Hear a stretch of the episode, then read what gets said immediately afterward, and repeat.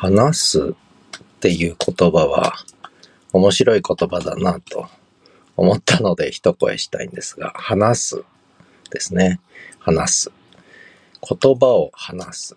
言葉を放つ。そもそも話すっていう言葉はどっから来たのかっていう、えー、自らこう離れていく、話していくっていうね、話す、放つ。そんな意味合いから来てるのかなと、この音がね、話すという音は来てるのかななんて、ちょっと思ったんですよね。